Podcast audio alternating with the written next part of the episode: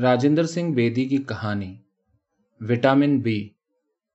ایجلٹن road کے این وسط میں جہاں جلی حروف میں روڈ اپ لکھا ہوا تھا اور نصف درجن کے قریب سرخ پھریرے ہوا میں لہرا رہے تھے۔ میں بطور ایک چھوٹے اوورسیئر کے مزدوروں کے کام کی نگرانی کر رہا تھا۔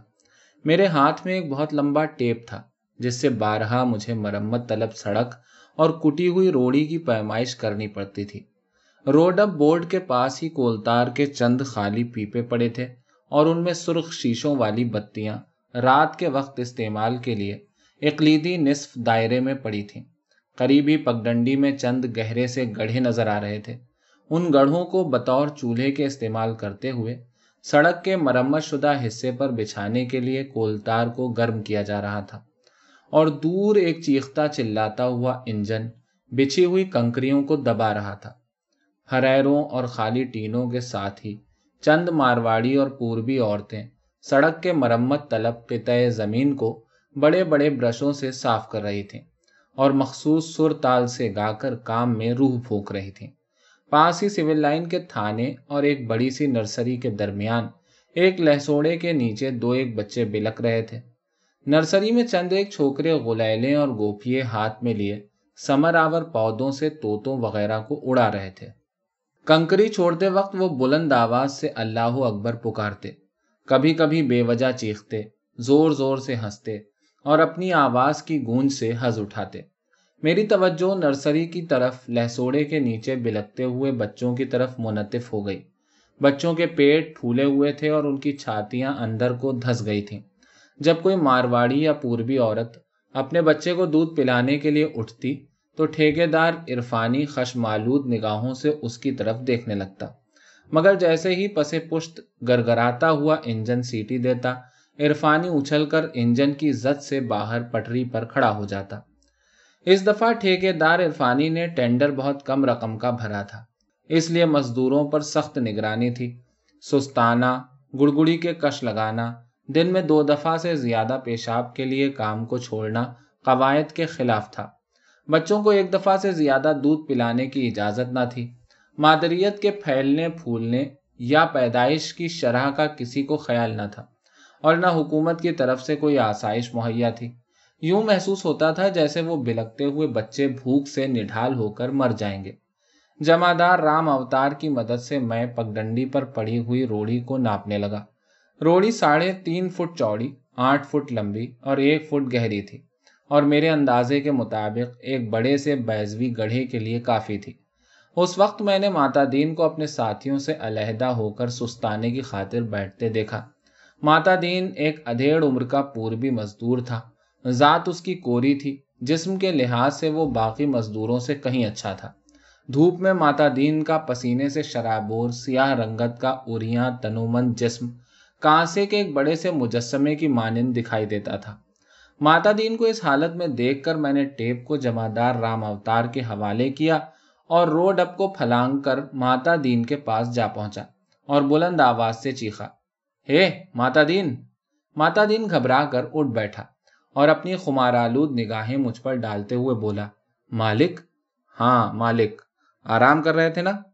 شاید تم عرفانی کے مزاج سے اچھی طرح واقف نہیں ہوئے۔ رات بھر جاگتا رہا ہوں اس لیے ذرا یہ کوئی وجہ نہیں۔ ماتا دین ایک محیب انداز سے مسکرا کر اپنے کام میں مشغول ہو گیا۔ اس کے بد شکل چہرے میں مسوڑے پھول کر بڑے بڑے گھناؤنے دانتوں کو گویا چھوڑ رہے تھے۔ وہ روڑی کوٹتے ہوئے بولا، کام چور نہیں ہوں مالک۔ آپ جانتے ہیں، میں تو دو ٹکیوں میں کام کیے جاتا ہوں، مگر ماتا دین ایک ایماندار مزدور تھا۔ وہ باقی مزدوروں سے زیادہ ذہین تھا۔ اسے دوبارہ بات سمجھانے کی ضرورت کبھی نہیں پیش آئی تھی۔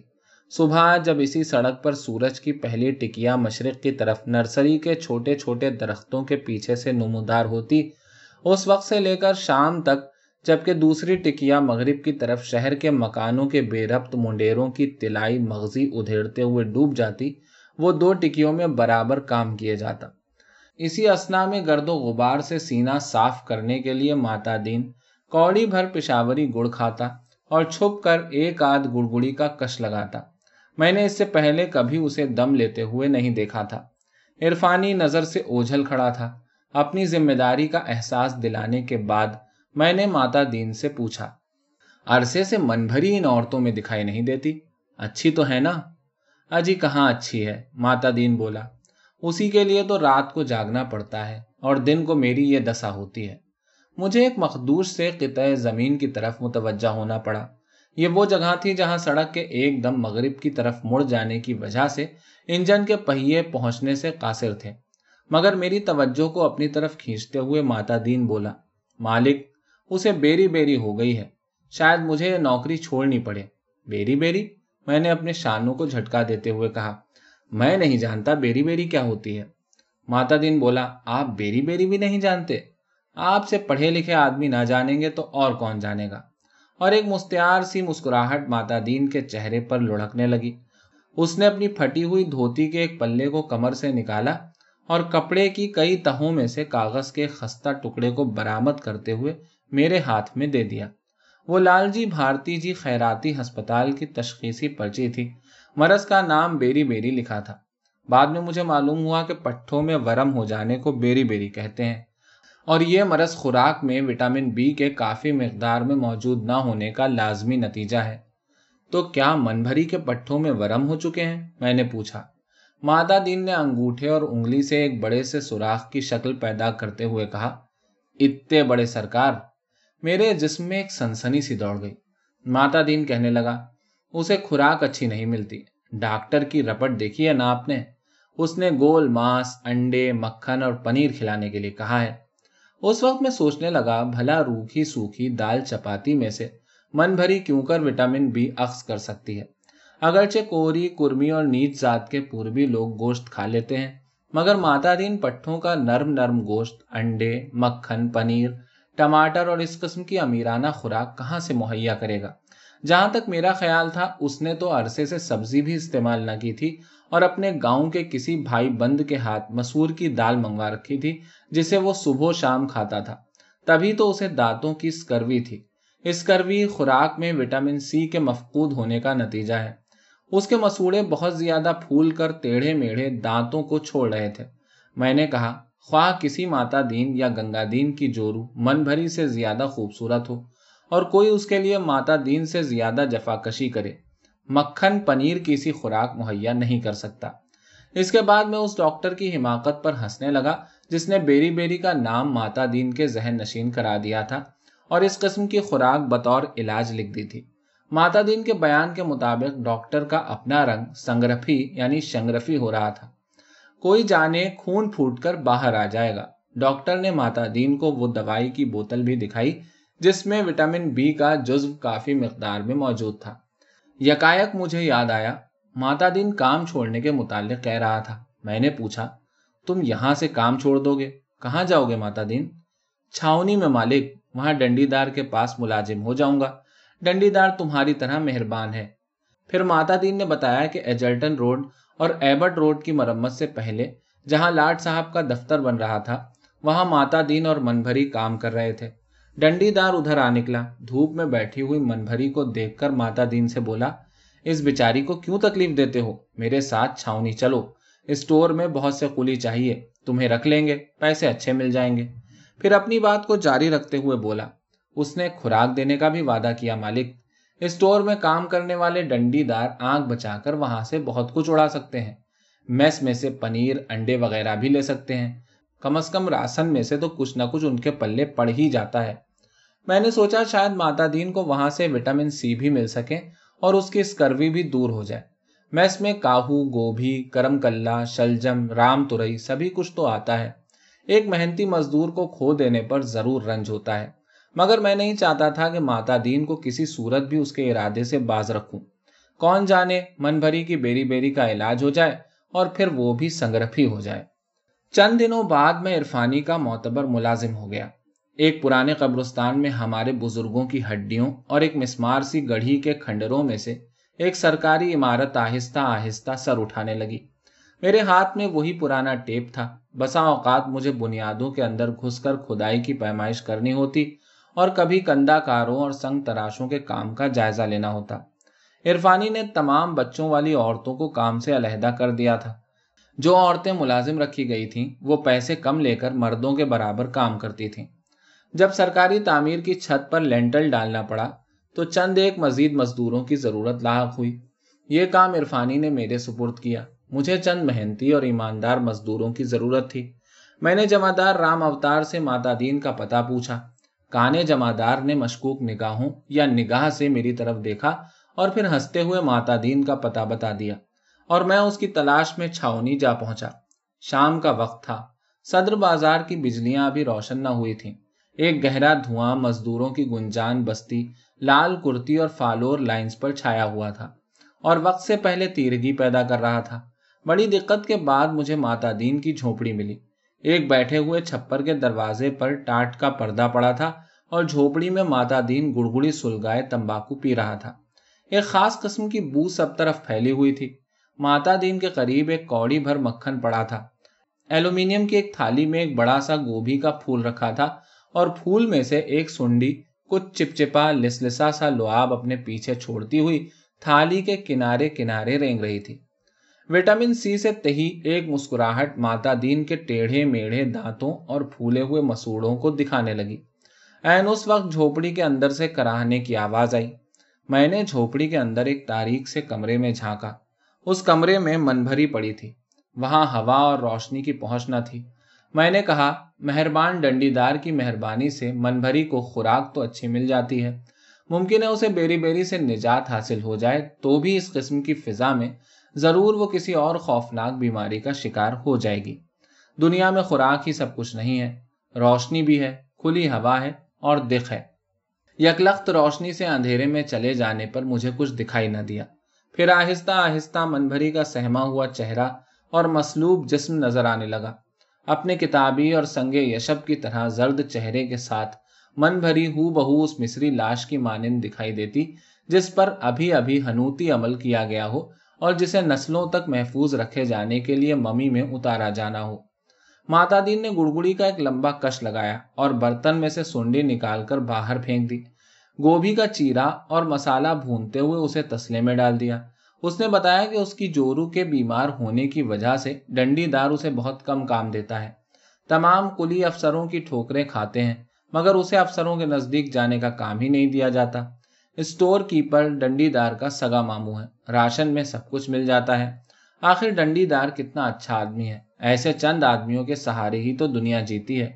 پھر میرے قریب آتے ہوئے ماتا دین بولا ایک خوشی کی خبر سناؤ مالک۔ اور پھر میرے کان کے قریب منہ لاتے ہوئے بولا، وہ امید سے ہے۔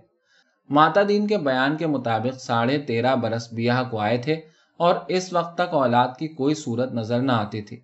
میری دانش میں تو یہ ماتا دین کی خوش قسمتی تھی۔ غریب طبقے کے لوگ اکثر کثرت اولاد سے نالا ہوتے ہیں۔ ان کے لیے تو ایک بچہ بھی بوجھ ہو سکتا ہے۔ مگر ماتا دین خوش تھا، میں نے سوچا شاید من بھری پہلے سے بھی زیادہ بیمار ہو جائے۔ اور یہ بھی ممکن ہے کہ بچے کی پیدائش کے بعد اس کی کچھ بیماریاں قدرتی طور پر دور ہو جائیں۔ بہر صورت من بھری کے عرصے تک بیمار رہنے یا زچگی میں ماتا دین کو اکیلے ہی گھر کا جوا اٹھانا پڑے گا۔ علاوہ اس کے خرچ بھی دوگنا ہو جائے گا۔ ماتا دین کی سجیب و غریب زندگی میں کھو کر میں اپنے کام کو بھی بھول گیا۔ میں نے کہا ڈنڈی دار کی مہربانی سے ان لوگوں کو وٹامن بی اور سی دونوں مل جاتے ہیں۔ ان کی خوشی، بچے کی امید بھی شاید وٹامن بی کا کرشمہ ہے اور بچے کو بھی اس کے مقدر کا سب کچھ مل جائے گا۔ اب وہ عرفانی کی مزدوری نہیں کرے گا۔ اسے پرواہی کیا ہے؟ میں نے اس کے سامنے مزدوری کا تذکرہ ہی نہ کیا۔ گویا میں اسے یوں ہی دیکھنے آیا تھا۔ عرفانی کا مال و اسباب شہر میں لے جانے کے لیے چھکڑوں میں سے دو ایک بیل زخمی تھے۔ پھر بھی ان سے برابر کام لیا جا رہا تھا۔ انجمن تحفظ جانوراں کے ایک افسر نے گاڑی بانوں کا چالان کر دیا۔ اس قضیے کو نمٹانے کا کام بھی میرے سپرد کیا گیا اور میں انجمن کے ایک افسر کو رشوت دینے میں مصروف تھا۔ ایک طرف سے ماتا دین ہاپتا ہوا آ نکلا۔ وہ بمشکل پہچانا جاتا تھا۔ اس چند ماہ کے عرصے میں اس کی شکل یکسر تبدیل ہو گئی تھی۔ اس کے دانت زیادہ گھناؤنے ہو گئے تھے اور اپنے سامنے کھڑے ہوئے آدمی کا چہرہ اچھی طرح دیکھنے کے لیے وہ بار بار آنکھیں چھپکاتا تھا۔ پہلے تو وہ چند لمحات مجھے غور سے دیکھتا رہا، پھر میری آواز کو پہچان کر بولا، مالک، رام اوتار کے کہنے پر یہاں آیا ہوں۔ وہ کہتا تھا، آپ کو مجوری چاہیے۔ میرا چھوٹا بھائی آپ کے پاس کام کر ہی رہا ہے، مجھے بھی رکھ لو۔ میں اپنی جگہ پر سے اچھل پڑا۔ بھلا دو ٹکیوں میں کام کیے جانے والے ماتا دین کو کون مزدور نہ رکھے گا؟ لیکن میں نے حیرت کا اظہار کرتے ہوئے کہا کیا ڈنڈی دار کا راشن ختم ہو گیا ہے؟ ماتا دین کچھ نہ بولا۔ کیا تمہیں خوراک نہیں ملتی اب؟ میں نے دوسرا سوال کیا۔ ماتا دین آنکھیں جھپکتا ہوا انجمن تحفظ جانوراں کے افسر کی طرف دیکھنے لگا۔ وہ افسر جان گیا کہ یہ مزدور کچھ کہنا چاہتا ہے، مگر اس کی موجودگی نہیں چاہتا۔ وہ خود بخود وہاں سے ہٹ گیا اور ایک کچی دیوار کے ساتھ ساتھ ٹہلنے لگا۔ ماتا دین بولا، کیا کہوں مالک؟ ڈنڈی دار نے تو ہماری زندگی برباد کر دی۔ کسی کی شکل سے کوئی کیا جانے؟ بڑا بدماس تھا۔ جب مجھے کام کرتے ہوئے چند روز ہو گئے تو کہنے لگا کولیوں نے اسٹور کیپر کو شکایت کر دی ہے، پھر بھی میں تمہیں تکلیف نہیں ہونے دوں گا۔ تمہیں سب کچھ گھر پہنچا دیا کروں گا۔ دو تین دفعہ گھر پہنچا تو وہ مجھ سے پہلے وہاں موجود تھا۔ اور من بھری کہاں تھی؟ میں نے دم روکتے ہوئے کہا۔ وہ بھی اندر تھی، سیدھی سادھی عورت، جھانسے میں آ گئی۔ سرکار ہم عزت والے آدمی ہیں۔ جب میں نے کھری کھری سنائی تو ڈنڈی دار نے خوراک دینی بند کر دی۔ اور دوسروں سے تگنا کام لینے لگا۔ افسر جھڑکنے لگے، کلی تنگ کرنے لگے۔ میں نے اس کی مجوری چھوڑ دی اور گودام میں کام کرنے لگا۔ پھر ماتا دین نے اپنا شانہ بے رہنا کیا۔ اس پر ایک بڑے سے زخم میں چربی دکھائی دے رہی تھی۔ ماتا دین نے اپنی بات کو جاری رکھتے ہوئے کہا، یہ بعد میں میس کی بوریاں اٹھانے سے ہوا۔ میری جان ہی تو نکل جاتی، اگر میں وہاں سے ملازمت نہ چھوڑتا۔ میں نے بدنامی بھی صحیح مالک، لوگ طرح طرح کی باتیں بناتے ہیں۔ انجمن تحفظ جانوراں کا انسپیکٹر قریب آ چکا تھا۔ میں نے پانچ کا ایک نوٹ اس کی مٹھی میں دیا۔ وہ بہت خوش ہوا۔ تمام کام ٹھیک ٹھاک کر دینے کا وعدہ دیا۔ اس وقت مجھے من بھری کے ہونے والے بچے اور اس کے مستقبل کے سوا اور کچھ نہ سوچتا تھا۔ ماتا دین کا برہنا شانہ اب بھی میرے سامنے تھا۔ میں نے انجمن تحفظ جانوراں کے انسپیکٹر کو ماتا دین کا شانہ دکھاتے ہوئے پوچھا، کیا آپ کا محکمہ ایسے ظلم کا انسداد نہیں کرتا؟ انسپیکٹر صاحب نے جیب میں پانچ کا نوٹ ٹٹولتے اور اپنے پالش کیے ہوئے بوٹوں پر چھڑی مارتے ہوئے کہا، چودھری صاحب قبلہ، وہ تو صرف جانوروں کے لیے ہے اور میں نے ماتا دین کو مزدور رکھ لیا. سڑکوں اور عمارتوں کے چیف انجینئر نے عرفانی کی بنائی ہوئی ایجلٹن روڈ ناقص قرار دی۔ چیف انجینئر کے ساتھ رشوت نہ چل سکی اور ایک دفعہ پھر ایجلٹن روڈ پر روڈ اپ کے بورڈ رکھ دیے گئے۔ پھر نرسری میں چند ایک چھوکرے سڑک پر سے کنکر اٹھا اٹھا کر انہیں ہوا میں چھوڑتے ہوئے دکھائی دینے لگے۔ وہ گوپھیوں کو چھوڑتے ہوئے اونچی آواز سے اللہ اکبر پکارتے سنائی دیتے تھے۔ ماتا دن کا چھوٹا بھائی مینسر کام کرنے کے بعد دو ایک کولتار کے خالی ٹینوں کے پیچھے پڑ کر سستانے لگا۔ روڈ اپ کو پھلانگتے ہوئے میں اس کے پاس پہنچا۔ میں نے چلاتے ہوئے کہا، ہے، مینسر! مینسر گھبرا کر بولا، مالک؟ ہاں مالک، میں نے کہا۔ سستا رہے تھے نا؟ اور ماتا دن کہاں ہے؟ اس کی چار دن سے غیر حاضری لگ رہی ہے۔ مینسر نے دبی آواز سے کہا، ماتا دن حوالات میں ہے سرکار۔ میں اپنی جگہ پر سے اچھل پڑا۔ حوالات میں؟ مینسر نے بتایا کہ ماتا دین نے ایک ڈاکٹر کے ہاں چوری کی اور بھاوچ کو ایک سفید دوائی پلائی۔ بعد میں پکڑا گیا۔ پولیس آئی تو ڈبا گھر میں ملا۔ بھاوج اس میں سے آدھی دوائی کھا چکی تھی۔ میں سب کچھ سمجھ گیا۔ میں نے گھوم کر کام کرتی ہوئی عورتوں کی طرف دیکھا۔ مجھے وہ سب کی سب بیمار دکھائی دینے لگی گویا انہیں بڑے بڑے ورم ہو رہے ہوں۔ میرے تصور میں من بھری کا سنگ یشب کی طرح زرد چہرہ ظاہر ہو گیا۔ مجھے ماتا دین سے بہت دلچسپی پیدا ہو گئی تھی۔ میں حوالات میں گیا تو دیکھا کہ ماتا دین مسکرا رہا تھا اور اس کی مسکراہٹ مستعار نہ تھی۔ اسے اپنی قید کی رتی بھر بھی پرواہ نہ تھی۔ وہ خوش تھا کہ اس کے ورم درست ہو جائیں گے۔ وہ خوش تھا کہ مینسر کے ہاں وہ آرام سے رہ کر ایک تندرست بچے کو جنم دے گی۔ مگر ماتا دین کیا جانے کی شدت غم سے من بھری کا حمل گر چکا ہے۔ وہ مینسر کے بازوؤں میں زندگی کے آخری سانس لے رہی ہے اور خون سے مینسر کی جھونپڑی کی تمام زمین شنگرفی ہو رہی ہے۔